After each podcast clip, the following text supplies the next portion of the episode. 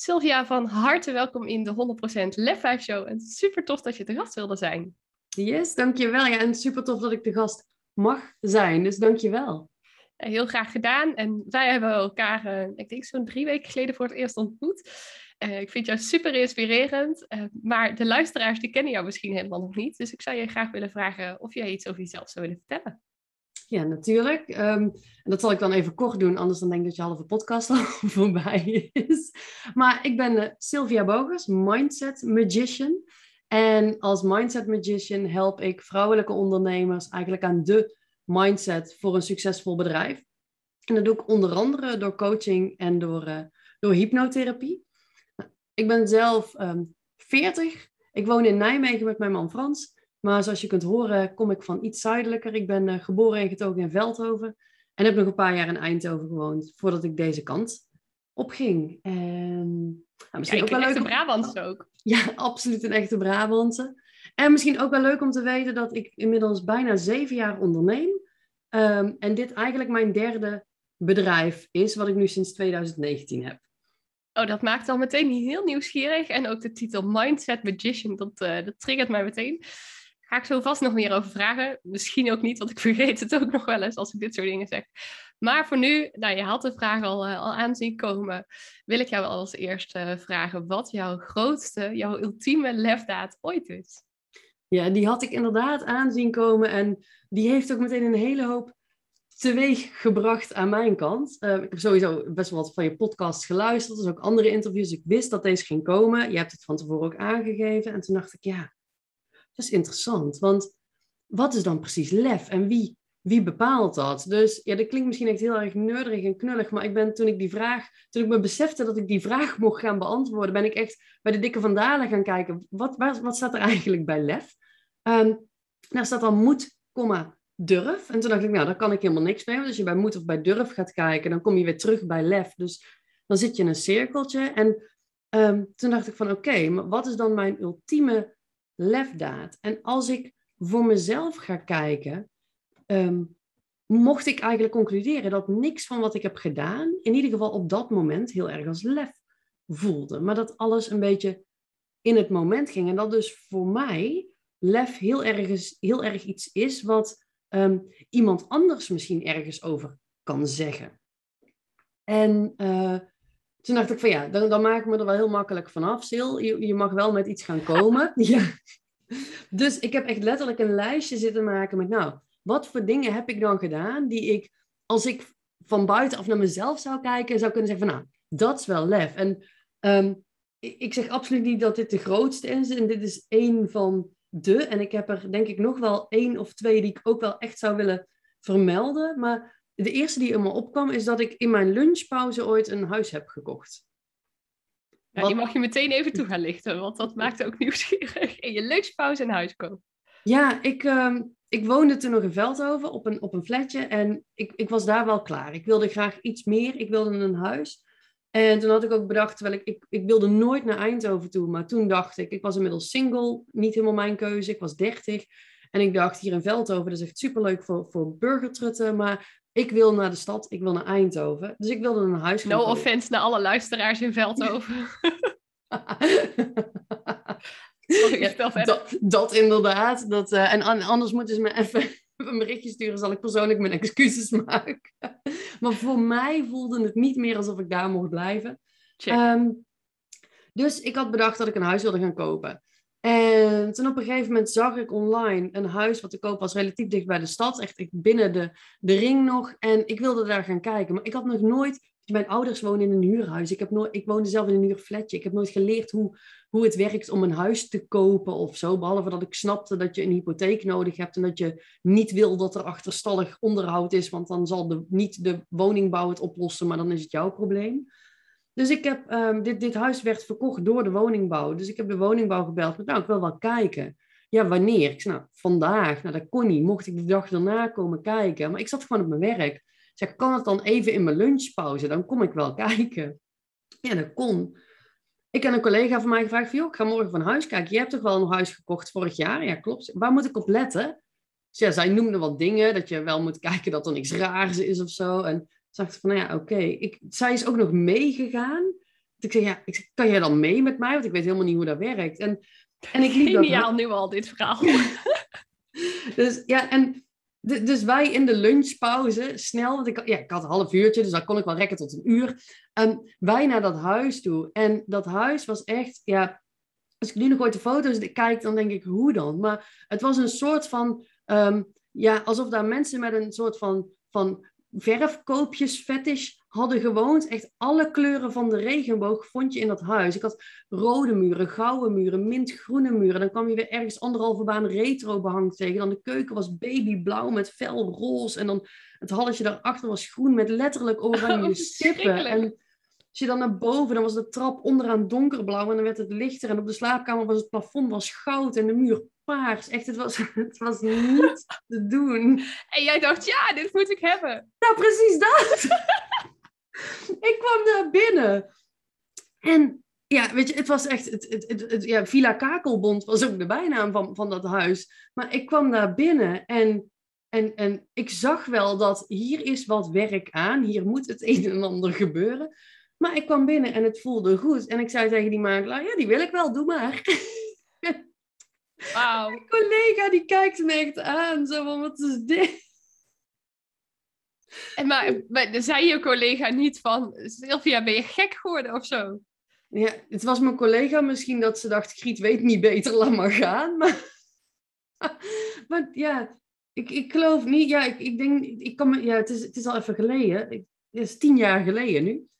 Ehm, ik kan me niet meer herinneren wat haar reactie precies was, maar ik had echt, dat ik in iedere vezel in mijn lijf gewoon voelde van, ja, dat is eigenlijk wel een goed idee, laat ik dit- dit maar doen. Ik denk bijna, is dat lef of is dat misschien ook een beetje naïef? Maar Nou ja, ik heb ook heel lang gedacht, is het naïef, is het impulsief, is het intuïtief? En is het uiteindelijk heel belangrijk welk van die drie het is, inderdaad. Maar ik heb, ja, ik heb ook mijn ouders gebeld, maar ik heb een huis gekocht. En die hadden ook echt zoiets van, ehm, wat? Ho- hoezo? Ging je ergens kijken dan? Die hadden ook echt iets van, Sil, goed idee. En nu? Eh, ja, komen jullie van de week mee kijken? Dus echt, ja, ja misschien was die het zullen ook wel- vast heel enthousiast gereageerd hebben. ja, die ze waren echt super blij toen ze het van binnen zagen, maar niet heus. En weet je, ik besefte me ook wel dat er het een en ander aan moest gebeuren. Dus uiteindelijk heb ik vijf maanden bouwvakkers erin gehad, die en veel duurder waren natuurlijk dan ik begroot had. En die, die natuurlijk van alles ook wel mis is gegaan. En, en dingen die niet klopten. En dan opeens bedenk je dat je in een van je slaap... Het was een huis, het was een heel chic huis met vier slaapkamers. En dat klinkt dan echt massive dat je in je uppie een huis koopt met vier slaapkamers. Maar de grootste slaapkamer was 2,5 bij 3. Dus daar kon, echt net mijn bed in. Wow. het was echt super. Het was echt een poppenhuisje. Dat was echt geweldig. Ehm, maar toen bedacht ik dat ik ook nog van één slaapkamer een badkamer wilde maken. Een nog grotere verbouwing. Dus ik heb daar heel veel geleerd. Ehm, ik, ik, ik heb ook echt wel avonden huilend in een hoekje gezeten. Dat ik dacht, waarom heb ik dit gedaan? En hoe dan? En oh my god, en komt het toch ooit goed? Maar ik heb daar zo fijn gewoond uiteindelijk. Ik ben uiteindelijk zo blij geweest met dat ik die keuze gewoon in mijn lunchpauze heb gemaakt. Zonder daar echt over na te denken. Gewoon heb gedacht, oh, dit zie ik wel zitten. Doe maar. Dus ja, weet je, is het dan lef? Is het naïef? Is het intuïtief? Is het impulsief? Ik weet het niet, maar het pakte wel goed uit. En En maakt Dat- het uit welke van die vier het is? ja, precies. Ik denk het niet. Dat, eh, Nou, Dus- Wat ik wel heel mooi vind, is wat jij gewoon echt, wat ik jou vooral hoor zeggen, is het voelde voor mij goed op dat moment. En dus dacht ik, dit mag ik doen, hier mag ik voor gaan. Ja, ja ik, ik, ik, ik, als ik er nu aan terug ben, ik, of aan terugdenk, ik geloof ook niet dat ik een reden kon verzinnen om het niet te doen op dat moment. Ja, natuurlijk, ik kon er wel honderd verzinnen, maar weet je, het voelde gewoon weer, maar als deze niet, wat dan? Dus laat ik het maar doen. Ja, ja en ook wel een beetje met het idee dat, ehm, weet je, als je in een huis komt waar alles in feite netjes is, maar het is net niet je smaak, dan ga je eh, tien jaar in een huis wonen waarbij je bij alles denkt, ik had het zelf anders gedaan, maar doe maar zo. En als een huis echt van boven tot onder niet is wat je wil, dan weet je ook wel zeker, hier ga ik mijn plekje van maken. Ja, dan wordt het echt jouw huis. Ja, Ja, en dat, was het ook wel een uiteindelijk. hele mooie insteek. En dat was het uiteindelijk ook echt. En weet je, toen had ik bedacht dat ik in dat hele kleine huisje alle muren donkergroen wilde verven. Echt een beetje zo'n mosgrijs, olijfgroenige kleur. Dat iedereen om me heen zei, doe nou niet. En dat mijn vader zei, ja, maar dan wordt het zo klein. Ik zeg, pap, ik heb nog nooit gezien dat een huis krimpt als je de muren schildert. Het oogt kleiner dan. Ja. ja. maar ja, weet je, de bank past er nog steeds in.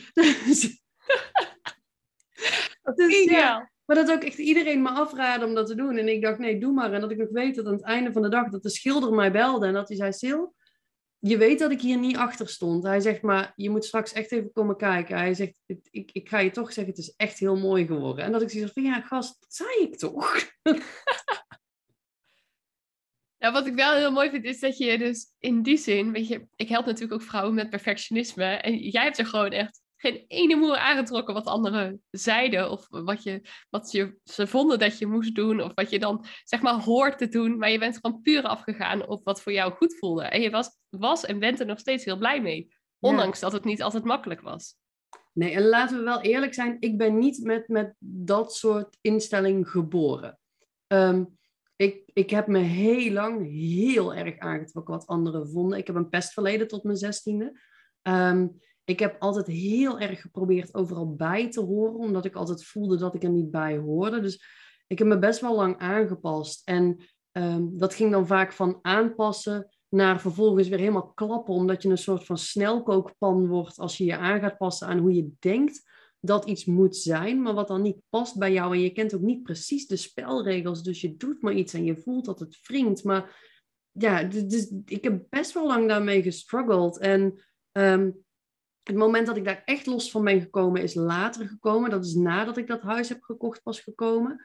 Ehm, maar in die fase was ik al wel meer dat ik dacht, ja, weet je, als, ik, ik, ik doe, en dat is eigenlijk wat ik vandaag de dag nog steeds, ik doe gewoon maar iets.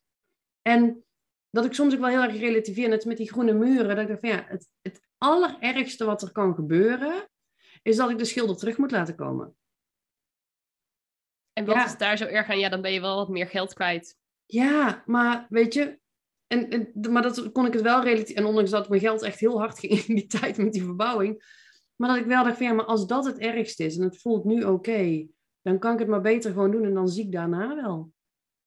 En dan pakt het dus eigenlijk gewoon wel heel goed uit. Want Ja. ik was er wel heel blij mee. Ik was, ik was, ik, ja, ik, ik vind het nog steeds. Ik ben zo blij dat ik het gedaan heb. Het, het was zo mooi. En ik had wel heel veel wit er tegenover. Hoge witte plinten, brede witte architraven om de deur heen, witte gordijnen, een grote witte kast. En, dus weet je, ik had niet overal ook nog zwart ingezet. Ik had er wel een beetje over nagedacht. Eh, letterlijk ook een beetje, denk ik. Maar het, het was, ja, het was gewoon echt een heel fijn plekje.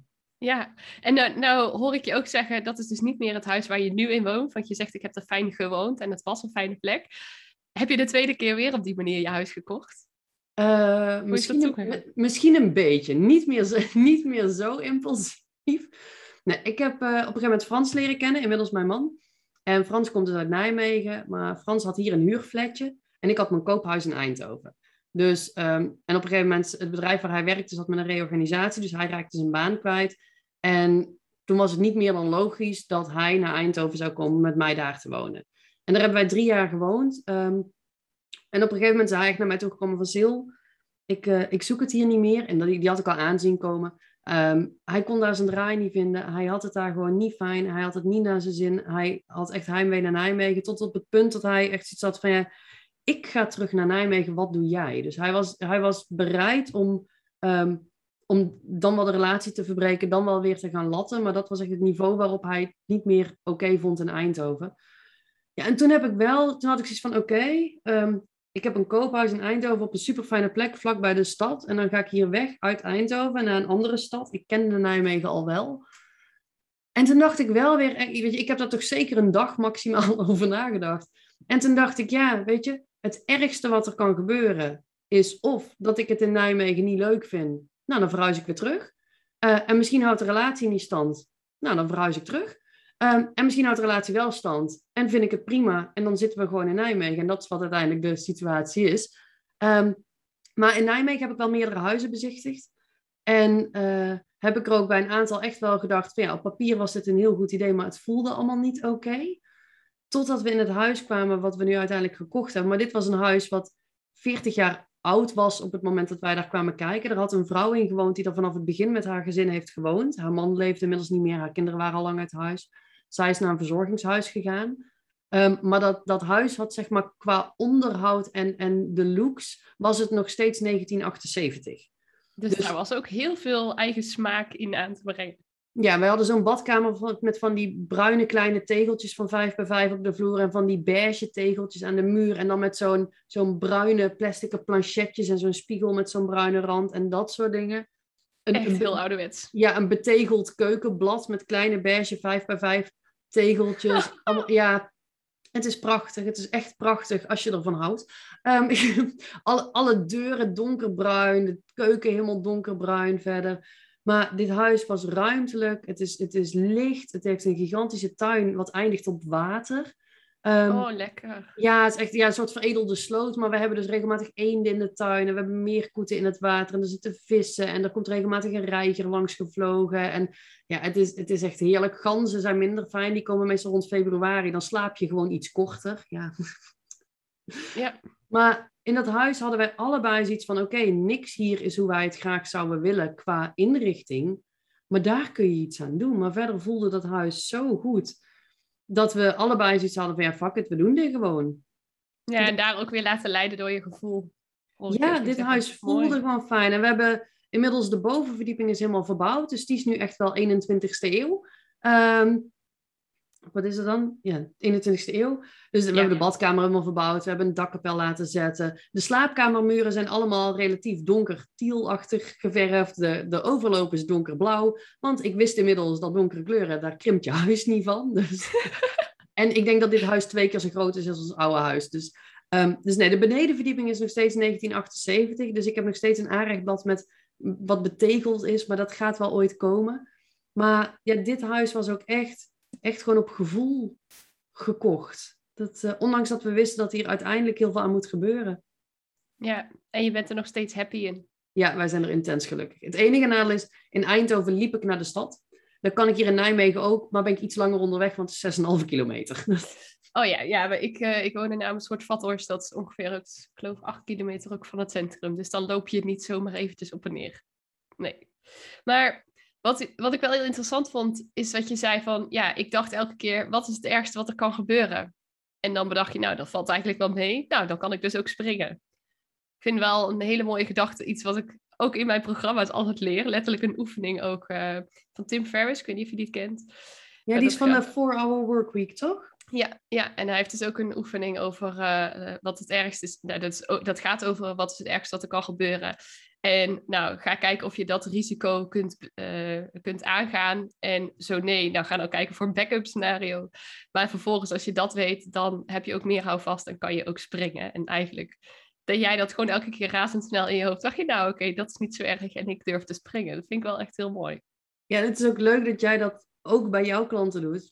Wat, en tof dat je het er ook uithaalt uit mijn verhaal. Um, want ik doe het ook bij mijn klanten inderdaad. Dat ik heel vaak weer, en zeker um, nou zeker bij mijn hypnotherapie klanten, daar zit vaak onzekerheid, angsten, terughoudendheid, jezelf klein houden. En dat ik ook heel vaak zeg, en, en dan?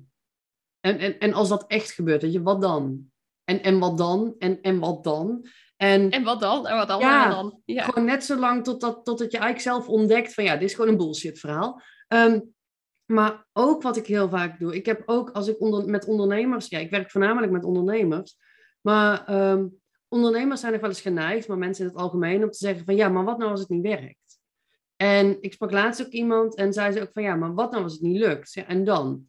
Ja, dan heb ik geen inkomen. Ja, en dan? Ja, dan kan ik mijn huur niet betalen. Ja, en dan? Ja, dan heb ik een probleem. En dan? En ze keek me op een gegeven moment aan. Ik zei, wanneer komt het punt dat jij je beseft dat je actie moet gaan nemen? Ik zeg, want de enige manier waarop al dit kan gaan gebeuren, is als jij bij alles wat gebeurt denkt, oh, nu ga ik hier in een hoekje zitten. Maar weet je, als jij manier A probeert om klanten te krijgen en het lukt niet, ga je dan in een hoekje zitten en denken, nou, ik heb het in ieder geval geprobeerd. Of denk je dan, oké, plan A werkte niet, dan ga ik nu plan ga B. door naar plan B. Ja, en, ja, en de vraag is ook, hoe lang heb je het de kans gegeven? Want als je iets twee keer doet, ja, kan je dan echt zeggen, ik heb het geprobeerd. Ja, ja, dat heb ik vaak met social media posts. Ja, ik heb twee keer een post geplaatst en niemand reageerde. Ja, schat, je hebt drie volgers. Misschien moet je even iets meer effort erin steken. Maar inderdaad, weet je, het, de enige manier waarop een doemscenario kan gebeuren, is als je along the way nergens denkt, nu ga ik iets anders doen. Weet je, je kunt alleen maar werkloos ehm, klantloos, failliet, huisloos, bla bla bla, in een doos onder een brug komen. En die, die, die, Als je onderweg nergens in ja, en daarbij wil ik dan, zeg maar, net als dat we er straks niemand in veld over willen beledigen, wil ik niet zeggen dat mensen die daadwerkelijk uh, uh, thuis, dak- of thuisloos zijn, dat die, um, dat die niks hebben gedaan. Laat me daar even duidelijk over zijn. Maar in basis zou er gewoon, als bepaalde dingen niet werken, moet je ergens denken, hé, hey, ik pak hier even een afslag, want deze weg rechtdoor gaat hem niet worden. En dat is denk ik gewoon een heel belangrijk besef, dat er zitten vaak van, van het punt waar je staat tot het punt waar je bang voor bent, daar zitten heel veel stappen tussen. En, de en heel veel keuzemomenten ook, waarop je constant kunt schakelen of een andere keuze kunt maken. Ja, en de enige manier om bij dat doemscenario te komen is geen andere keuze maken. Ja, en dan hoop ik toch dat je iemand om je heen hebt die op een gegeven moment een keer liefkozend een tik tegen je bol aangeeft en zegt, joh, zullen we het anders even anders gaan doen? Ja, nou ja, en dan kunnen ze in ieder geval van Wils voor terecht.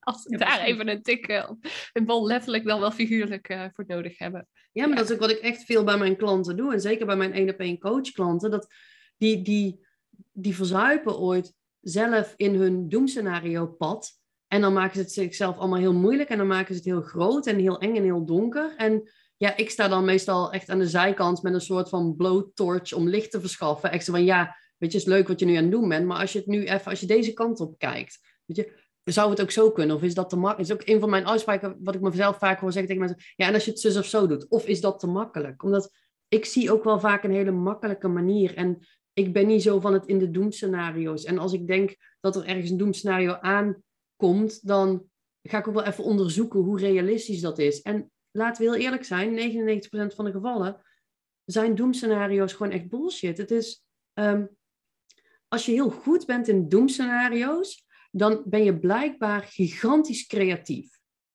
Alleen je zet je creativiteit... Dat vind ik een hele mooie, er zit een hele sterke kwaliteit dus eigenlijk. Ja, je bent mega creatief. Je bent de hele dag verhalen aan het bedenken. Alleen zet je creativiteit in voor leukere verhalen. Maar als jij heel goed bent in doemscenario's, wat nou als je zorgen maken over de toekomst, dan ben jij dus gigantisch creatief.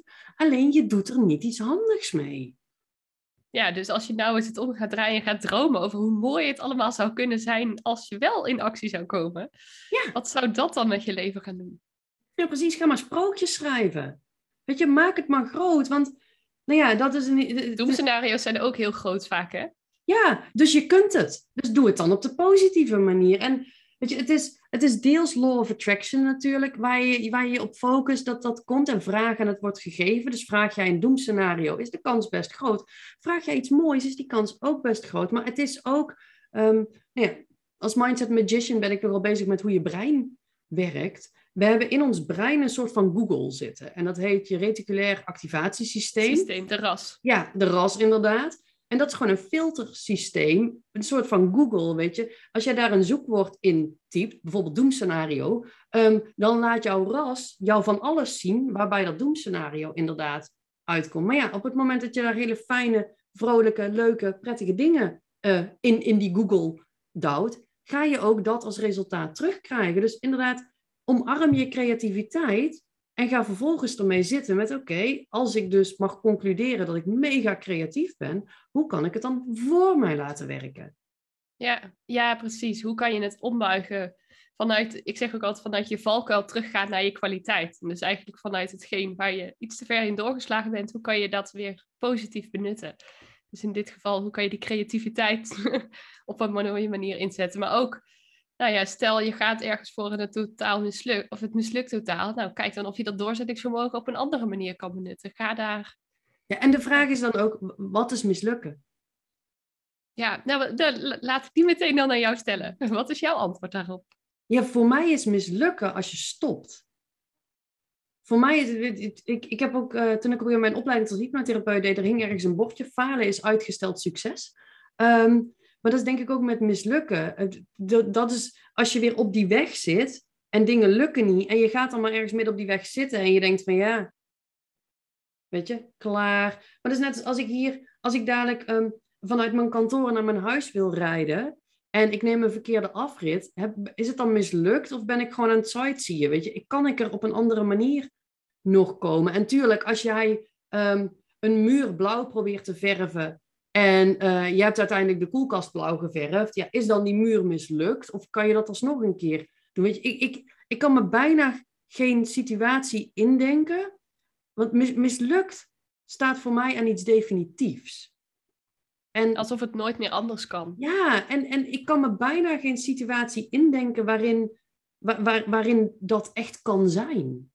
Ja, al hou je die koelkast 20 jaar blauw, je verft hem daarna alsnog weer terug wit en de muur alsnog goed blauw. Ja, is het dan mislukt? Nee, dan heeft het alleen 20 jaar geduurd. Misschien niet handig, maar... Nee, maar ja, weet je, uit een blauwe koelkast kun je ook gewoon eten.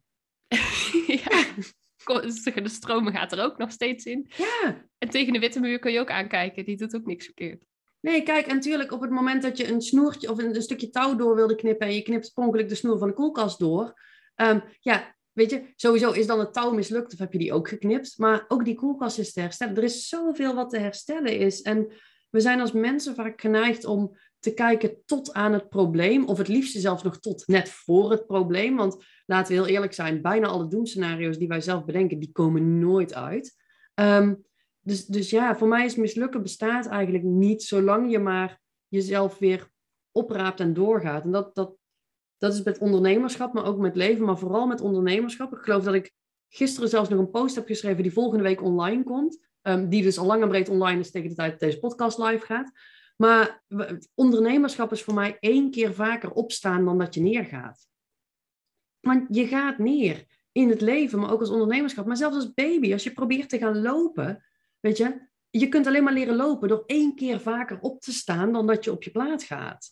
En ja, ik zie dat nu, uh, mijn zoontje, die, uh, de jongste, die, uh, die, kan inmiddels kruipen, maar hij heeft er heel lang over gedaan. Mede omdat hij allerlei oorontstekingen had en al zijn energie daar naartoe ging. Maar hij heeft honderd keer geprobeerd te kruipen en nu kan hij het. Maar nu probeert hij op te staan en zich op te trekken, maar kan het nog niet. Maar ik weet zeker als hij het blijft proberen, over een paar maanden, misschien tegen de tijd dat deze podcast uitkomt, dan loopt hij.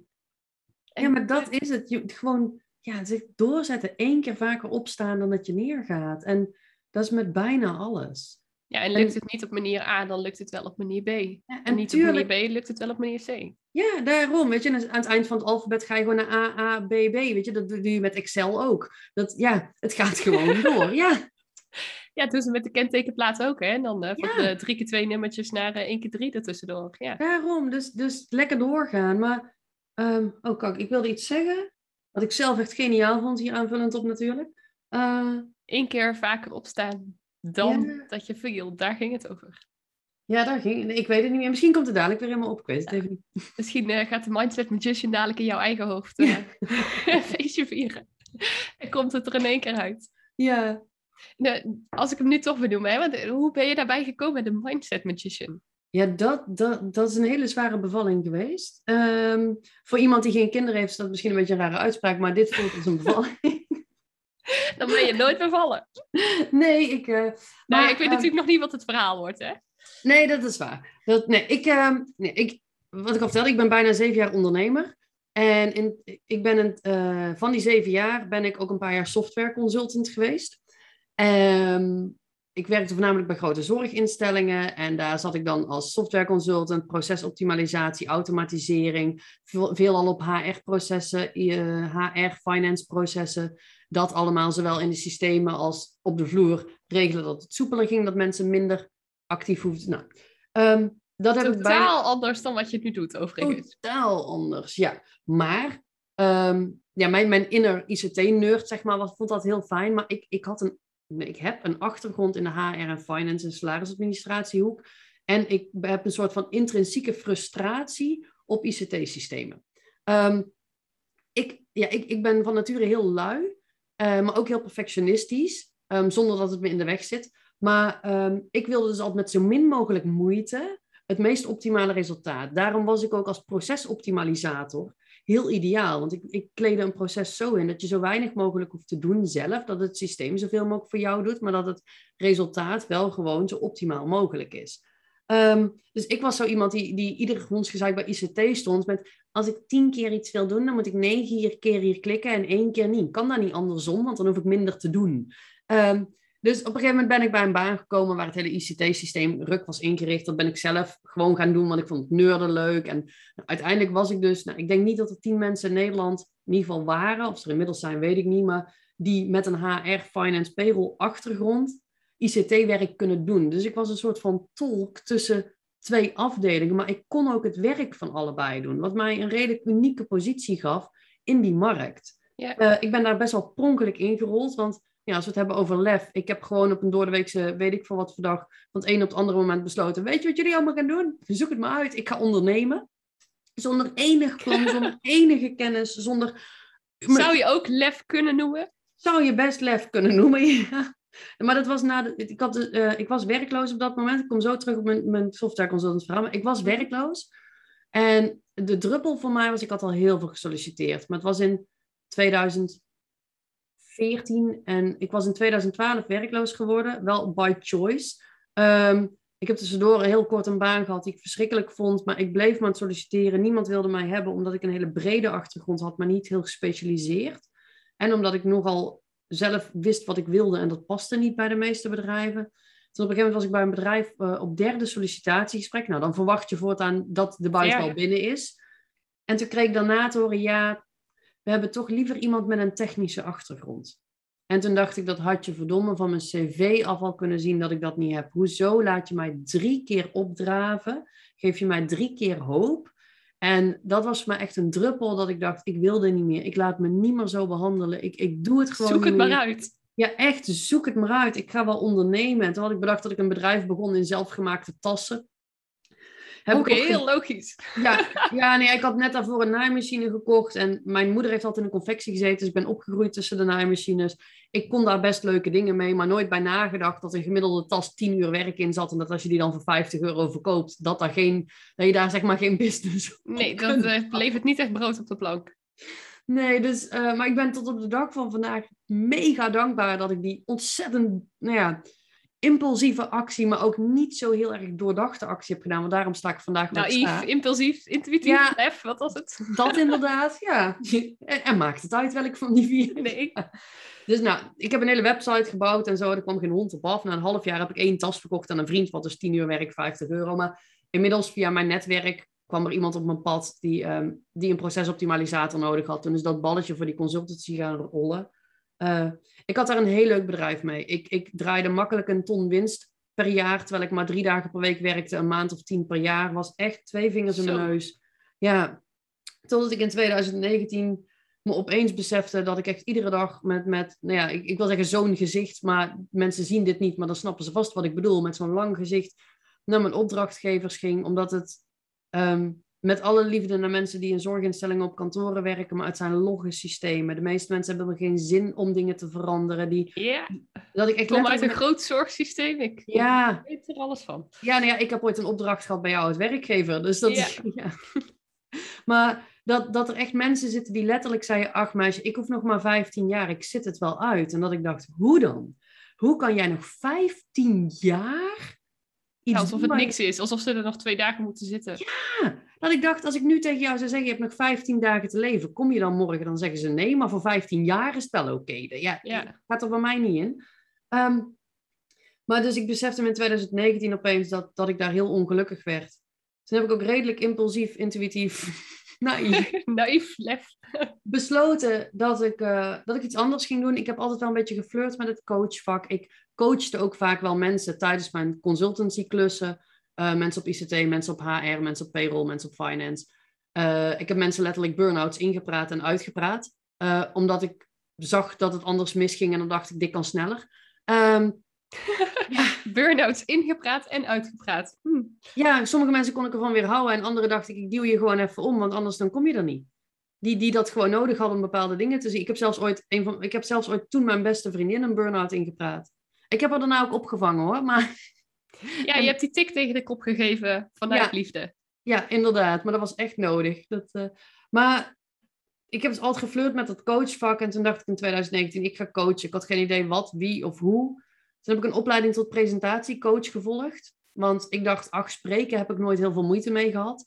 Voor een groep staan vond ik ook nooit zo erg. Ik was op school altijd degene die zei, als jullie nou alles uitwerken en het de avond van tevoren aan mij geven, dan doe ik de presentatie morgen wel. Want dan hoefde ik groep- lui dan moe en dat was Ja. makkelijk. En dat, dat vond ik niet zo moeilijk. Dus ik dacht, nou, dan kom ik er weer goed vanaf. En zij dachten allemaal, oh, gelukkig, dan hoeven wij niet te presenteren. Ja. Dus was een win-win voor iedereen. Ehm, dus opleiding tot presentatiecoach. Tijdens die opleiding ontdekte dat in ieder geval was wat ik niet wilde. Kan ook, hè? Ja. ehm, en eigenlijk, ja, in die tijd is ook hypnotherapie op mijn pad gekomen. En die tijd is een beetje warrig en wollig geweest. Ehm, Voor de mensen die kunnen dit nu niet zien, maar ze zitten een beetje met de handen ook zo letterlijk door de lucht heen te als grijpen. een soort van kluwe wol wat helemaal in elkaar gedra- gedraaid is. Ehm, of van die oortjes van je koptelefoon die altijd helemaal Door elkaar heen zitten. Ja. Ehm, maar in die tijd is hypnotherapie op mijn pad gekomen. Ehm, vanuit een soort informatiegeilheid ben ik redelijk impulsief, intuïtief. ben, ik een Blijf opleiding tot, ja, ben ik een opleiding tot hypnotherapeut gaan doen. Want ik dacht, ach, dat is wel leuk, doe maar. Ehm, tijdens die opleiding, op mijn tweede opleidingsdag, ontdekte ik daar wat hypnose echt kan. En toen dacht ik, het is letterlijk een crime against humanity als ik dit soort skills heb. En ik ga daar niks mee doen. Dat, dat, kan ik gewoon, dat kan ik niet maken om dat niet in te zetten. Dus het werd eigenlijk een soort van intrinsiek moeten. Dat ik iets moest gaan doen met die hypnose, want ik vond dat ik het anders niet kon maken. Nou, ik wist inmiddels dat ik met vrouwelijke ondernemers wilde gaan werken. En toen werd ik een soort van business coach slash hypnotherapeut. Maar als hypnotherapeut was ik niet zo heel erg gericht op, eh, op ondernemers, maar gewoon op mensen die, die mij wilden betalen. Ehm, ik leerde andere mensen al hoe je een ideale klant moet formuleren, voordat ik zelf een ideale klant had. Want ik vond dat voor mezelf niet nodig. Ideale klanten waren stom en moeilijk en vervelend. En Ondertussen vertelde je het wel tegen de rest dat ze dat moesten doen. ja, joh, en dat was echt heel erg nodig voor hun, maar niet voor mij. Dus Stukje eigenwijs. ja, een klein beetje maar. Dus ik moet wel zeggen, toen ik uiteindelijk ehm, mezelf een tik tegen mijn hoofd heb gegeven van en nu ga je dat wel doen, daarna ging mijn business ook een stuk makkelijker. Want een ideale klant kies je niet voor je klant, maar dat doe je voor jezelf. Want ondernemen wordt gewoon echt makkelijker als je dat doet. Ehm, maar al met al ben ik anderhalf jaar lang aan het, eh, aan, aan het nou ja, bijna vechten met mezelf geweest om te bedenken wie ben ik nou eigenlijk en wat doe ik. Eh, want ik was en business coach en hypnotherapeut en ik had een online opleiding voor startende ondernemers en ik was zoveel dingen aan het doen. En het grappige is dat het, de avond waarop ik jou heb ontmoet ehm, bij een businessborrel Ja. was, voor- was voor mij de druppel. Ehm, want wij zaten daar aan een tafel en dan wordt er gevraagd van, goh, wie ben je, wat doe je? En ik weet nog dat, dat, dat dan van tevoren denk ik, al, oh god, dan moet ik gaan vertellen wat ik allemaal doe, want ik doe en dat en dat en dat. En dan ga ik ook nog in het najaar ehm, zelf een opleiding starten om andere coaches en therapeuten op te leiden tot hypnotherapeut. Dat kwam er ook nog bij. Dus dan heb ik eigenlijk vier bedrijven. Ja, je begon ook met jouw praatje. Dat was meteen zo'n heel verhaal. Terwijl ik denk, oh, ik heb geleerd om het in, in een halve minuut te pitchen. Ja, maar ik kon dat dus niet, omdat ik zoveel deed. En voor mij was het wel allemaal heel logisch en samenhangend, maar ik kreeg het mijn strot niet uit. Dus, dus weet je, ik zou mijn eigen ergste klant zijn. Want ik doe van alles wat ik, wat ik mijn eigen klanten leer, dat je niet zo moet doen. Ik zeg ook altijd tegen mijn klanten, als je een business bouwt, moet je het niet doen zoals ik het doe, want het is helemaal niet handig. Ehm, En jouw eh, eigen coach kon, werd daar vast en zeker ook gefrustreerd van. Kan ik me zo voorstellen. Ehm, ja, soms wel, maar die had inmiddels wel al door laat me aankloten, dat kwartje valt wel een keer. Oké. Ehm, en toen was het inderdaad die borrel die, die was geweest. En ik had mijn praatje van, van duizend minuten over wat ik nou eigenlijk doe. En er waren er nog een paar die wat meer tekst hadden. En toen kwam jij met, ja, ik ben perfectionisme coach. En toen dacht ik, kak, dat is echt drie woorden. Ehm, Ja, en- ik zeg altijd, ik ben perfectionisme coach en ik help vrouwen afrekenen met het gevoel dat het nooit goed genoeg is. ja, Nou, om het is- perfectionisme los te laten en daarmee af te rekenen. Nou, twee zinnen. Klaar. Ja, dat is super compact. En naast jou, ik weet niet meer wie naast jou zat, maar ehm, zij had ook iets heel, heel praktisch en, en, en korts en Ja. kleins. En ik had vooral na die avond, de, ik was er klaar mee. Ik was het zo beu. Ik was het zo beu dat ik zoveel tekst nodig had om mezelf te beschrijven. En toen de volgende ochtend stond ik op. En toen dacht ik, mindset mentor. Mindset Nee. mentor. En toen ging ik naar beneden en stond ik in de keuken. En stond ik naar een collega van mij, een business buddy. Stond ik een berichtje te sturen. Ik denk dat ik nu... En ik sprak het uit en toen dacht ik, nee, nee. Eh, Als je het hebt over goed voelen, dat voelde dus niet goed. Dat is Nee. duidelijk te zien. En te horen misschien ook wel. Nou, en ik geloof dat het ook zeker vier tellen duurde. ja. Dat ik dacht, mindset magician. Want mijn klanten, zeker mijn hypnotherapie klanten, Ehm, daar gaat het natuurlijk helemaal over mindset. Maar ook mijn business coaching gaat voor zo'n groot stuk over mindset. En ik krijg heel vaak gewoon terug dat wat ik weet te realiseren met mijn klanten, dat het magisch is. Dat hypnose, dat het magisch is. Dat hoe snel ik door bullshit heen weet te prikken en hoe snel ik bij de kern van een probleem weet te komen, dat het magisch is. En ja, het was echt, terwijl ik, terwijl ik zeg maar mijn avocado in de blender stond te doen, ehm, dat, dat ik echt dacht, mindset magician. En ik hoorde nog net niet zo'n... Ah, zo met aureooltjes en engeltjes en zo. Maar hij, hij klikte gewoon meteen en hij voelde gewoon goed. En uh, ik heb die dag, want, want nou ja, ik word gecoacht door Veronique Prins, die jij natuurlijk laatst hebt geïnterviewd. Ja. Ik heb in de, in de Facebookgroep daarbij heb ik een berichtje gestuurd met: Oké, Veronique, en misschien vind je dit nu helemaal niks, maar ik heb dit net bedacht. En ik kreeg echt zo terug van: Go for it. En volgens mij had zij echt iets van: Oh, eindelijk.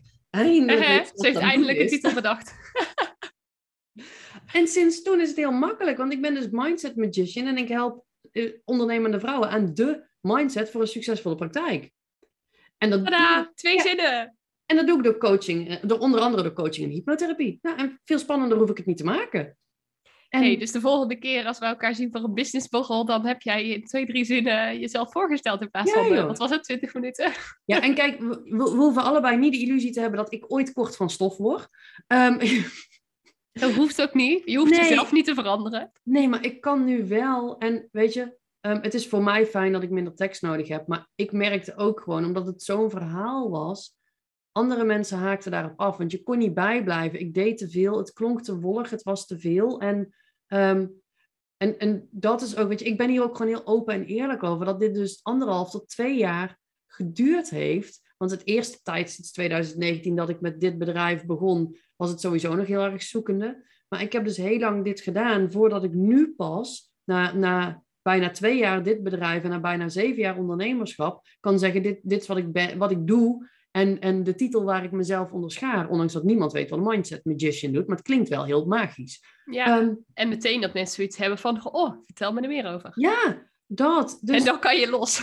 En, ja, en wat ik hoop dat ik daarmee mee kan geven ook aan de mensen die dit luisteren, is dat, um, als we het dan weer hebben over perfectionisme, ik heb anderhalf jaar in dit bedrijf met dat stukje aangekloot. Um, weet je, ondertussen liep mijn bedrijf wel, ik had wel klanten en dingen, maar dit specifieke stuk heeft me zo lang dwars gezeten totdat het punt kwam dat, dat het echt te veel werd, een paar weken geleden. Maar um, dat is dus oké. Het is dus oké om het nog niet te weten. Het is dus oké om het lang wat wollig te houden. Het is oké om daarin te ontdekken en te groeien. En ja, weet je, dat um, je kunt in ieder willekeurig moment kun je een volgende stap zetten. En je kunt niet als je geboren wordt al rennen. Dat gaat ook met, met, met op je billen schuiven en dan kruipen en opstaan en hobbelen. En, weet je? Dus waarom zouden we dat dan als we volwassen zijn, dan verwachten we opeens van onszelf dat we als een soort van overnight of in een split second iets moeten kunnen. Dat is ook met ondernemerschap. Dat, dat, dat is gewoon een vak, dat mag je leren. En dat is met zoveel andere dingen dat we onszelf echt eens toe mogen staan om het gewoon te ontdekken, om het als playground te zien, om, om te spelen, om te ontdekken, om, om een pad in te slaan en halverwege te denken, dit gaat echt richting een verkeerde kant, ik pak hier even een zijweg naar rechts. Dat, ja. Ja, ja, ik denk alleen maar hell yes. Helemaal mee eens, maar ook Oh, het mooie vind ik, dat, dat hoor je ook terug eigenlijk al in jouw verhaal. Van zoeken in loondienst, niet helemaal daarin je weg kunnen vinden. En dan uiteindelijk nou, de sprongwagen naar ondernemerschap. En daar toch niet helemaal in gelukkig in worden. Daar weer een nieuwe zijweg inslaan. En nou, eigenlijk een beetje een soort van je derde bedrijf nu uh, uh, ingestapt zijn, zoveel jaar later. Ook daarin hoeft het dus niet perfect. En dat wil ik niet zeggen dat als je ergens mee start, dat dat dan dus is wat je voor de rest van je leven op die manier moet doen. Je mag daarin continu bijschaven. Het enige manier waarop je daar tot de rest van je leven in zit, is als je net als bij dat doemscenario onderweg geen enkele andere keuze maakt. Nee, en ik ben heel erg voorstander van niks is voor altijd. Ehm, ik zeg wel bij de meeste keuzes, probeer het minstens drie tot zes maanden. Want waar we het er straks ook over hadden, niet dat je iets twee keer doet en dan ja, dat werkt niet. Weet je, ga wel ergens serieus voor. Maar ik zal ook niet beloven dat ik de rest van mijn leven mindset magician blijf. Of dat ik dat ik blijf doen wat ik nu doe. Ik doe de, weet je, toen ik software consultant was, vond ik dat de eerste paar jaar, de eerste 4,5 jaar, vond ik het geweldig. Ik had het gigantisch naar mijn zin. Ik vond het superleuk. En in het laatste half jaar begon het te wringen. Totdat ik... eh, en, en dat duurt dan even voordat ik dat zelf door heb. Ik kan achteraf dan zeggen, oh wacht, het wringt al een half jaar. Maar ik had het nog niet door, want ik buffelde gewoon door. Maar Ja. weet je, dingen zijn leuk zolang ze leuk zijn. En, en dat, dat heb ik met, met banen gehad. Dat heb ik met ondernemingen gehad. Dat heb ik met klanten. Als ik ze niet meer leuk vind, dan, dan bedank ik ze ook en daar komen we uit. Maar dat is ook mijn kijk op relaties. Ik ben al zeven jaar ontzettend gelukkig met Frans, meestal. Ehm, en uiteindelijk word ik het... Ja, weet je, laten we heel eerlijk zijn. Ja, relatie is ook niet altijd leuk. Nee, het grootste deel, absoluut grootste deel van de tijd wel. Dus meestal ben ik heel gelukkig. Soms even iets minder en daarna trek ik wel bij. Maar Ja, laten we ook daarin niet doen alsof wij het perfecte plaatje hebben. nee, en ik heb echt herken dat ook. Nee, en ik heb een fantastisch huwelijk. Ik heb een superleuke vent. Ik ben hier ontzettend blij mee. Ik heb heel veel ruimte en vrijheid om mijn eigen dingen te doen. Ik ben bijvoorbeeld iemand die heel graag alleen op vakantie gaat, alleen reist. En hij laat mij dat doen, omdat hij ook weet als ik terugkom, ben ik een veel leukere vrouw. Omdat ik dan weer even helemaal bijgetankt ben. Maar ook in een relatie sta ik heel nuchter.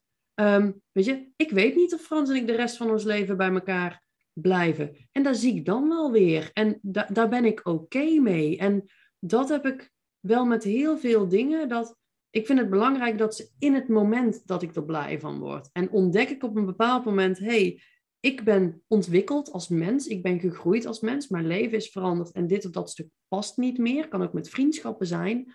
Ehm, dan met heel veel respect en liefde voor zowel mezelf als die ander, stop ik daarmee. Niet zonder het een kans te geven, maar je hoeft je nergens aan vast te blijven houden. Weet je, wat ik wel eens tegen mensen zeg is, wat was vroeger je lievelingskleur? En is dat het nu nog steeds? En als dat niet zo is, dan mocht je dus blijkbaar ergens Een dat loslaten. Ja, en als je dat bij je kleur mag, of je lievelingsschoenen, of je lievelingsknuffel, dan mag dat ook bij grotere dingen. Echt waar. Ja. ja, en geef jezelf vooral die ruimte, geef jezelf die toestemming om dat dus ook anders te gaan doen. Ja. En anders Ja. ga je gewoon weer terug naar wat is het ergste wat er kan gebeuren. Ja, en als dat niet. eh, ja, stel zelfs, stel zelfs dat is een doemscenario. Wat dan? Wat dan? Ja. Wat dan? Wat dan? En, welk, en welke zijweg kan je halverwege pakken om te zorgen dat je er niet komt? Ja. Precies. Dat het doemscenario niet uit gaat komen. Want dat Ja. gebeurt alleen maar als je onderweg geen andere keuze maakt. ja, en zet dan gewoon je creativiteit weer in voor iets anders. Ja, ja heel mooi. En ik zou bijna denken, oh, we kunnen hem afronden. Maar ik heb nog één wel brandende vraag. Want jij zei net ook van... eh, ja, ik ben ook niet zo geboren. Ik ben geboren als iemand die zich heel erg druk maakte om wat anderen dachten. En ook wel enigszins perfectionistisch aangelegd. Maar jij zei, dat heb ik eigenlijk pas losgelaten na de koop van dat huis. Of pas echt losgelaten. Waar in dit hele verhaal wat je me zojuist verteld hebt, is dat gebeurd of is dat begonnen? En wat heeft je daarbij het meest geholpen? Ja, what happened? ja, nou die... ehm, ehm, ik heb altijd, eh, altijd, niet altijd. Ik heb wel heel veel altijd het gevoel gehad dat ik, dat ik net anders was. Dat mensen mij niet snapten. Ik probeerde er wel bij te horen, maar ik begreep het ook vaak niet. Eh, ook me- manieren waarop mensen dachten of waarop mensen dingen beredeneerden, dat matchte niet met hoe mijn hoofd werkte. Ehm, een, een mooi maar klein voorbeeld is dat ik was op een gegeven moment waren we uit eten ter, ter ere van de zoveelste verjaardag van mijn vader. Met toen mijn vriendje, ik weet niet meer met wie dat, maar het was voor Frans. En mijn broertje en zijn Ik weet niet meer met wie dat was. nee, ja, dat, dat kunnen, ja, omdat ik. Het is nu te veel werk om dat nu even terug te gaan halen met wie Ja, ik was toen. Want volgens mij, ik weet niet eens meer hoe oud als papa ook werd toen. Maar wij waren uit eten, mijn broertje en zijn vriendin. Ik met mijn toenmalige partner en mijn ouders.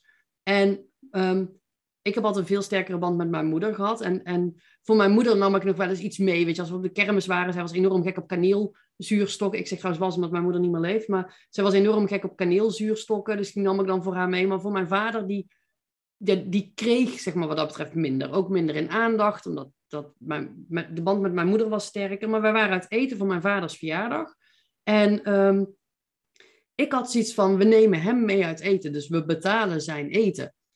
En mijn broertje die zei, dus kwam de rekening. Zei, Nou, dat delen we dan door, door, eh, door vijf. Waarop mijn moeder, of nee, mijn moeder zou haar deel betalen. En dan mijn broertje en ik de rest van de rekening. Ja. En dat hij zei, ja, maar we kunnen toch ook gewoon een mams deel betalen. En dat ik zei van, nee, dat kan niet. ja, zit die, maar ga niet zo om de geld zitten zeiken. We kunnen toch gewoon, en in mijn hoofd was het nee, want dit is iets voor papa. En als we nu mama's eten betalen, dan is het niet echt iets voor hem en hij krijgt al minder. En dus dat was in mijn, en dat botste zo op dat moment. En daar hebben we echt hele bonje over gehad, want ik moest niet zo zeiken over dat geld. En mij ging het helemaal niet om dat geld, maar dat, dat, in mijn hoofd klikte dat anders. En zo heb ik ook ooit met een ex-vriendje, weet ik nog heel goed welke dat was, maar de grootste bonje gemaakt, want hij stond pannenkoeken te bakken, maar in plaats van pannenkoek om te draaien met zo'n pannenkoekenspatel, deed hij dat met zo'n bakspatel voor je hamburgers, zeg maar. En dat hoort niet in mijn hoofd. Dus nou, een hooglopende bonje, want hij moest dat van mij. Dus, oh, je had, dat, dat noemen ze sociaal perfectionisme trouwens, hè? dat je jouw regels op iemand anders projecteert, omdat zij en jouw normen moeten voldoen. Ja, ik vind het vooral neurotisch ja. wat ik deed. Maar dat, en dit zijn best wel extreme voorbeelden. Um, maar op mijn 32ste, um, toen woonde ik dus al in dat huis met die donkergroene muren. Um, op mijn 32ste heb ik uh, de diagnose ADHD, ADD gekregen. En toen vielen voor mij heel veel kwartjes op zijn plek. Ik had de jaren daarvoor al wat, nou ja, ik noemde dat emotioneel flexibele periodes gehad. Andere mensen noemen dat depressies, maar dat vind ik zo ongezellig klinken. Dus ik had emotioneel flexibele periodes. Nou, dan heb ik ook ooit een emotioneel flexibele periode gehad. Ik vind het wel een leuke omschrijving voor iets wat eigenlijk best wel kut is, maar goed. Ja, ja ik, heb, ik heb ook ooit een burn, ik heb ook nog een burn-out gedaan. Toen, ja, uh, Net nadat ik in dat huis ben komen wonen, uh, heb ik ook nog een burn-out gedaan. Ik dacht dat het was omdat ik mijn werk of ik dacht dat het was omdat een huis en een baan te veel was. Uiteindelijk bleek dat verbouwen van het huis, dat maakte me, uh, dat zorgde ervoor dat ik realiseerde dat ik me, dat ik me, of nee, het verbouwen van het huis. je werk niet leuk vond. Ja, het verbouwen van het huis zorgde, ik ervoor, zorgde ervoor dat ik mijn werk vol hield. Toen die verbouwing wegviel, besefte ik dat ik mijn werk niet leuk vond. Uh, maar daarna dus heb ik die diagnose gekregen. En voor mij viel dat een heel veel kwartjes op zijn plek dat that I'm actually differently wired. Ja, in het Engels klinkt het gewoon het mooiste. Um, dat mijn hoofd net anders werkte. En dat ik dus op een andere manier naar dingen keek. En dat waar ik altijd geprobeerd heb erbij te horen en dat dat niet lukte, um, dat, dat dat niet zeg maar was, ja, dat het een soort van toch niet mijn schuld was, maar dat het ook te verklaren was waarom ik soms niet matchte of andere mensen niet snapten of dingen niet zo leuk vond. Inmiddels um, heb ik voor mezelf een tijdje geleden toe mogen geven dat ik ook uh, echt enorm hoogsensitief ben. Dat is echt nog redelijk recent dat ik daar een soort van mee, nou ja, voor mezelf uit de kast. Nu nou, die had ik al wel uh, kunnen bedenken uh, als ik jou zou spreken. Ja, maar, en er zijn mensen die tegen mij gezegd hebben, maar dat kwam er bij mij nog niet in. Dat was een tijdje oh, iets met een chocobliss ceremonie, waarin ik opeens dat besef had dat er ook een heel stuk HSP in zit. Um, maar dat wist ik toen dus nog niet. Maar ik heb na die diagnose, want zo'n diagnose die, die doet in feite niks. Maar ik heb een coachtraject gehad van een jaar lang, waarin ik echt begeleid werd door de meest geweldige vrouw ever. Die echt, ik kus de grond waarop zij loopt. Zo blij ben ik met, met wat zij voor mij heeft kunnen betekenen. Want waar alle psychische hulpverleners uh, mij vaak in sessie 2 kwijt waren, omdat ze mijn manier van denken niet konden volgen. Um, en niet konden beseffen dat als je bij mij een kwartje erin gooit ook qua inzicht, is mijn leven vaak direct aangepast op dat nieuwe inzicht. Ik heb daar niet heel veel tijd of werk voor nodig. Ik kan heel snel schakelen. Um, en daar kon een gemiddelde hulpverlener niet bij. En zij kon, kon wel met mij werken. Zij kon met mijn hoofd en zij heeft mij een soort van laten daten met mezelf. Waardoor ik ging ontdekken wie ik nou eigenlijk was als ik geen rol meer speelde. Als ik me niet meer aanpaste aan hoe ik dacht dat het moest, maar gewoon eens echt ging leren om mezelf te zijn. En Laten daten met jezelf, dat vind ik wel een leuke term. Ja, en uh, ik heb echt toen ontdekt dat, en, en dat is echt, weet je, ik doe heel veel dingen, implementeer ik overnight. Echt mezelf zijn, dat gaat niet overnight. Daar, daar, dat gaat me tegenwoordig, denk ik dat ik dat uh, eh, 23 uur per dag en, en, en ongeveer 57 minuten ben. Dat ik nog drie minuten per dag misschien niet mezelf ben. Maar ja, wie ben je dan als je niet jezelf bent, vraag ik me ook altijd af. Ja, dan ben je ehm, ergens ook jezelf, alleen misschien niet 100%. Ja, ja of, of in ieder geval een versie van jezelf die je dan misschien minder leuk vindt. En dan doe je maar alsof je het maar niet je bent. bent. het wel. Ja. Weet je, je kunt ook gewoon zeggen, dit is interessant, dat ben ik ook. Maar wat vind ik daar eigenlijk van? Um, maar ik ben dus echt, echt gaan, gaan ontdekken wie ik ben. En, um, en hoe ik functioneer als ik, als ik niks meer voor iemand anders doe, maar puur voor mezelf. En dat is niet voor iedereen even leuk geweest. Uh, want ik ging opeens echt voor mezelf staan en voor mezelf kiezen. Maar ik ontdekte, nou, sowieso ontdekte ik dat ik, ehm, dat ik eigenlijk een ontzettend leuk persoon ben. Dat wist ik daarvoor ook wel een beetje. Maar ehm, ja, ik vind mezelf echt hilarisch. En als andere mensen dat niet vinden, is dat helemaal oké. weet je, we kunnen niet allemaal humor hebben. Um, maar, ja. Of niet, oh, het is ook oké als we een ander soort humor hebben. Nee, in mijn wereld is het dus, dan heb je dus geen humor, want ik ben hilarisch. Ja, ja oké, check. En bescheiden, ja, nee. Maar ik ontdekte dat, dat um, mijn leven vooral zoveel makkelijker werd als ik op kon houden met doen waarvan ik dacht dat het de bedoeling was. Want het was altijd mijn inkleuring weer van hoe ik dacht dat het moest. Maar niemand legde het mij op. Ik legde het mezelf op. Dus ik was altijd ook zo hard aan het werk om een bepaalde rol te spelen waar ik eigenlijk geen script van had. Dus het was constant improvisatietheater.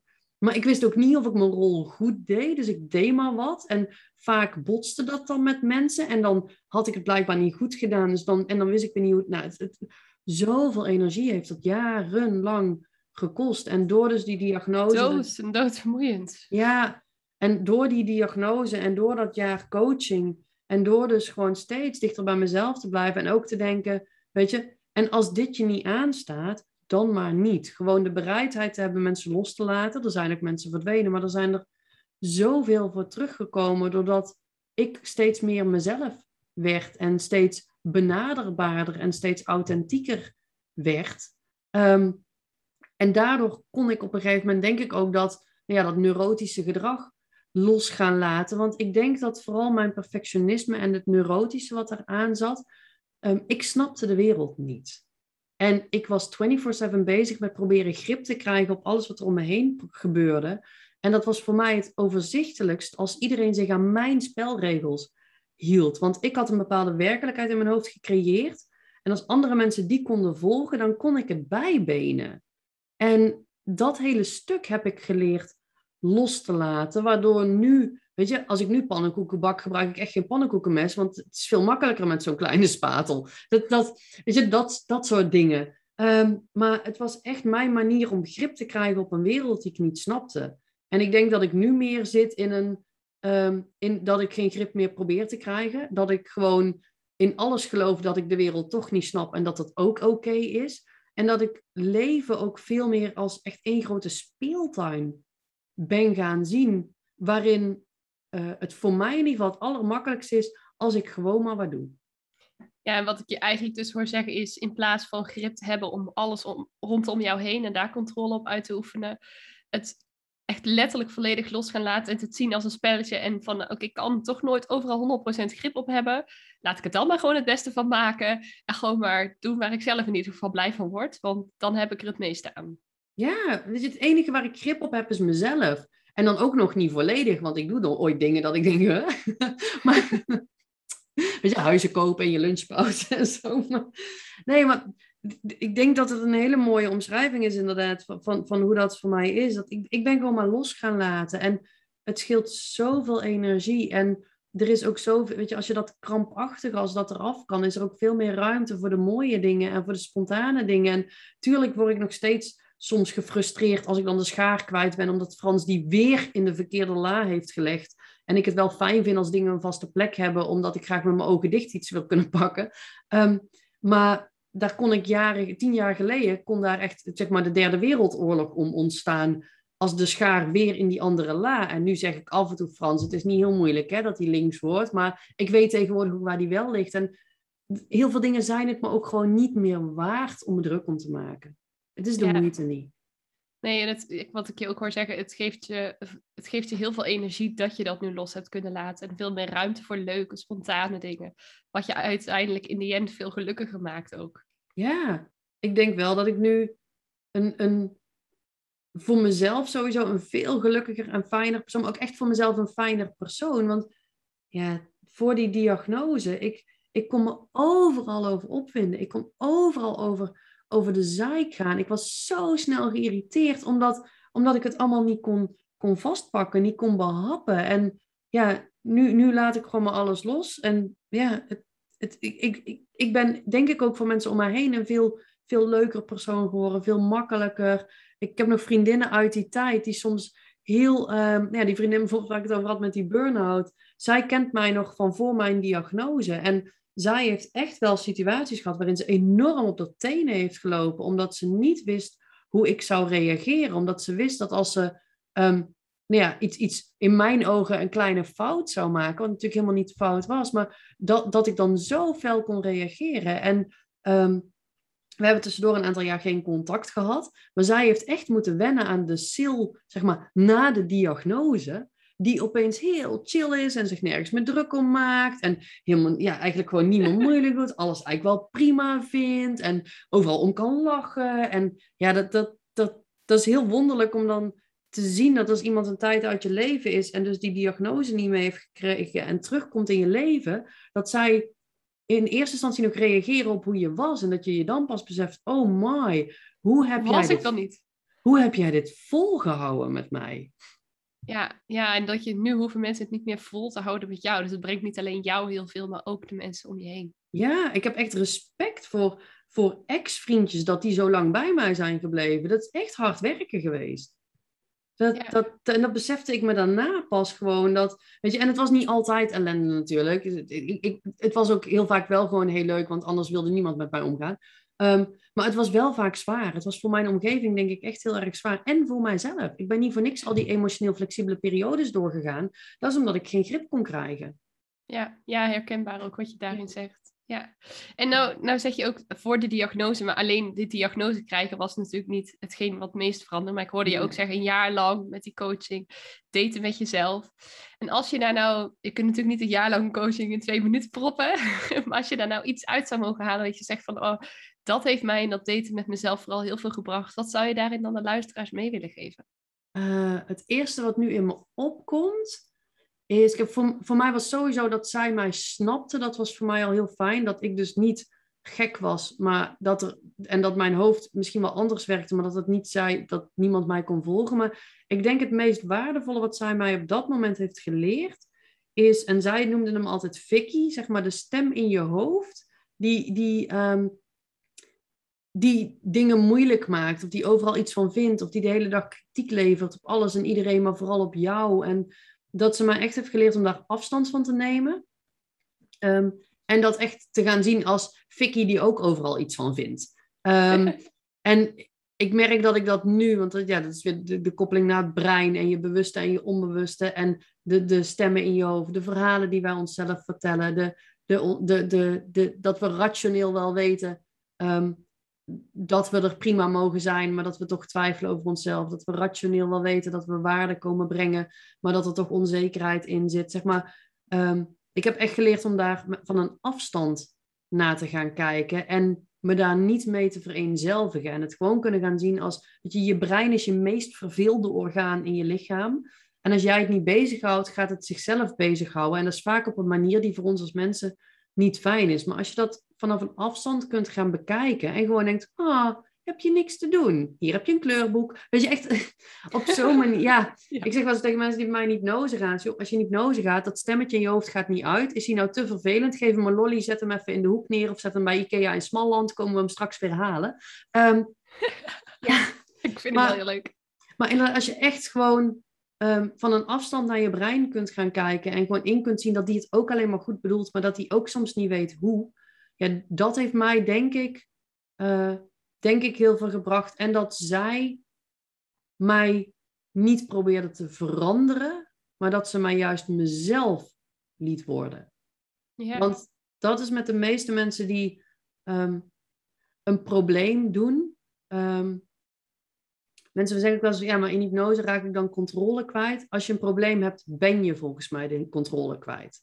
En die wil je terug.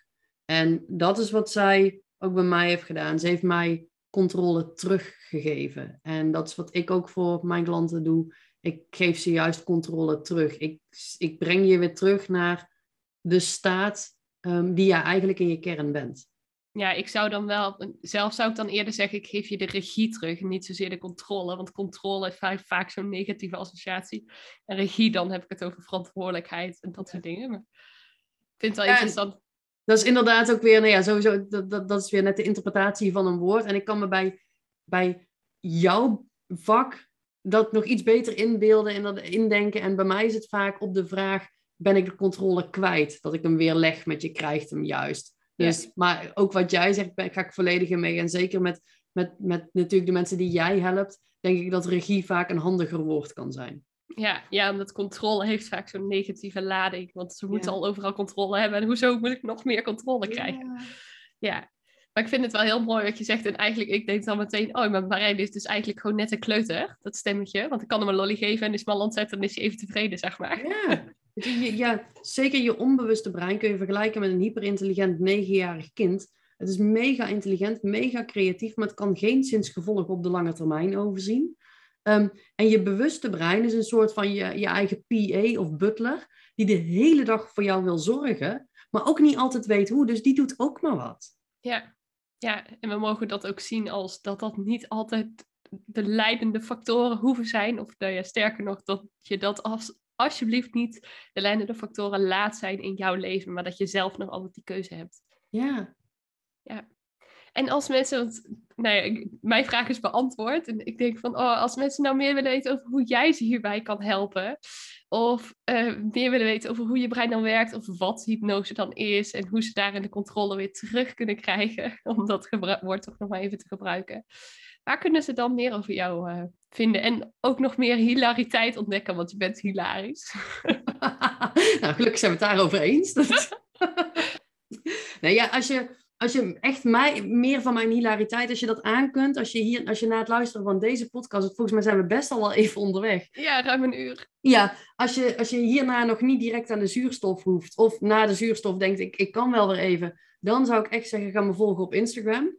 Um, want daar ben ik nou ja, eigenlijk wel, wel minstens vijf, maar meestal zeven dagen per week in mijn stories. Soms iets actiever, soms iets minder actief. Dat ligt er vaak aan hoeveel werk ik op een dag nog uh, te verzetten heb. Maar ik probeer er wel regelmatig te zijn. En dat gaat echt van, van hele serieuze business tips tot echt um, hele slechte grappen en alles wat daartussen zit. Dus daar kun je me vinden uh, op Sylvia Bogers. En, um, en als je meer wil weten over hypnose, over wat ik precies doe, hoe ik met ondernemers werk, dan zou ik zeggen, kijk even op mijn website, gewoon sylviabogers.nl. Ehm, dus dat zijn denk ik wel de kanalen waarop ik het makkelijkst te vinden ben. Ik ben altijd super gek op DM's. Dus voel je ook vooral niet bezwaard om mij privé een berichtje te sturen. Uh, ik vind dat ontzettend leuk. Ik reageer daar ook altijd zelf op. Ik heb niemand die mijn social media doet of zo. Dus uh, um, hou je vooral niet tegen. Heb je vragen over wat ik hier dan ook heb gezegd? Je mag mij letterlijk alles vragen. Echt letterlijk alles. En op het meeste geef ik ook nog antwoord. Kijk, nou, super tof. En uh, nou ja, ik, ik vind het in ieder geval alleen al hilarisch om je te volgen. Dus ik kan het de luisteraars ook van harte aanraden, inderdaad, als ze dit uh, interview ook helemaal tot het eind hebben getrokken en hebben kunnen afluisteren. Dan uh, zo, ik stik er zelfs van. Dan is het zeker heel leuk. ik wil je in ieder geval echt ontzettend bedanken ook voor dit interview. Ik vond het heel leuk om je gesproken te hebben. En um, ik ben benieuwd, is er nog een laatste iets wat je mee zou willen geven aan de luisteraars? Of denk je van, nou, we hebben zoveel gekletst, we kunnen nu wel aftikken. Ja, ik, het eerste wat ik dan denk is, oh god, dadelijk verzin ik weer iets wat ook weer tien minuten duurt. Oké, nou dan is dat misschien niet heel nee, heb, heb, ik, heb ik nog een one-liner? Heb ik nog iets? Um, uh, nee, ik, ik denk dat ik alles wat ik waardevol vind om te zeggen, dat ik dat wel gewoon gezegd heb. Dat, uh, en, en dan rest mij inderdaad niks anders dan jou te bedanken. Ik, vond, ja, ik vind dit soort dingen mega leuk, want ik, ik vertel heel graag over. Ik, weet je, mensen hebben het het liefst over zichzelf. Ik doe dat ook.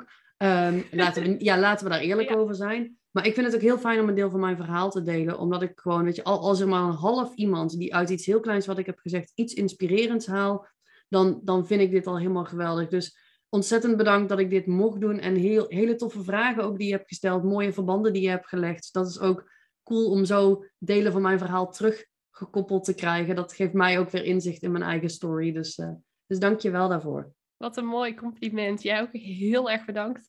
Aan de luisteraar, dank je wel uh, dat je de podcast helemaal tot het eind hebt beluisterd. En uh, nog een hele fijne dag vandaag.